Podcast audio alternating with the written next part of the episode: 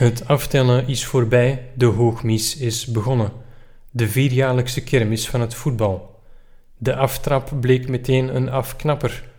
Gastland Qatar presteerde zo zwak dat de helft van de supporters al tijdens de match huiswaarts ging.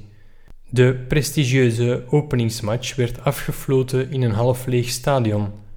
Bovendien sijpelden de eerste berichten binnen uit de fandorpen. Resorts die speciaal voor het WK zijn opgetrokken, maar in de praktijk containerkampen of festivalterreinen met plastic tenten blijken te zijn. 200 euro voor een nacht voor een snikheet verblijf met gedeeld sanitair. Over het WK in Qatar zijn al liters inkt gevloeid. Over de sportieve kant uiteraard. Een WK maakt altijd wereldwijd de tongen en de pennen los. Maar nog veel meer over de extra sportieve kant.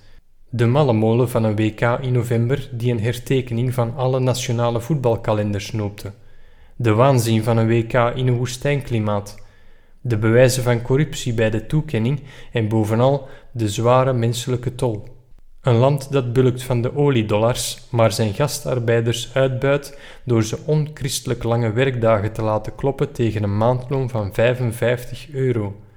Een land dat arbeiders te werk stelt in onveilige situaties en huisvest in mensonwaardige omstandigheden. Het doet westerse voetballiefhebbers al maanden hinken op twee gedachten: ijverig verontwaardigd blijven of gewoon willen genieten van een WK, het is er nu toch en de focus op Qatar zien als een kans om de situatie van die arbeiders daar te verbeteren. Afgelopen weekend gaf FIFA-baas Infantino de criticasters een bolwassing. Hij hekelde de westerse hypocrisie, de selectieve verontwaardiging.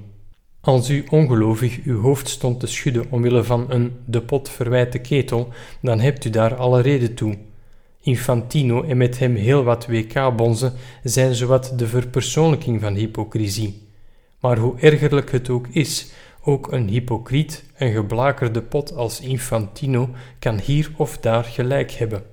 De hoogmis van het voetbal is begonnen en binnenkort komen we, zoals elk jaar, bij de heilige drievuldigheid van het consumentisme.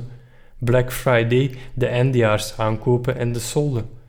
Nagenoeg al onze kledij en prularia zijn made in bedenkelijke omstandigheden.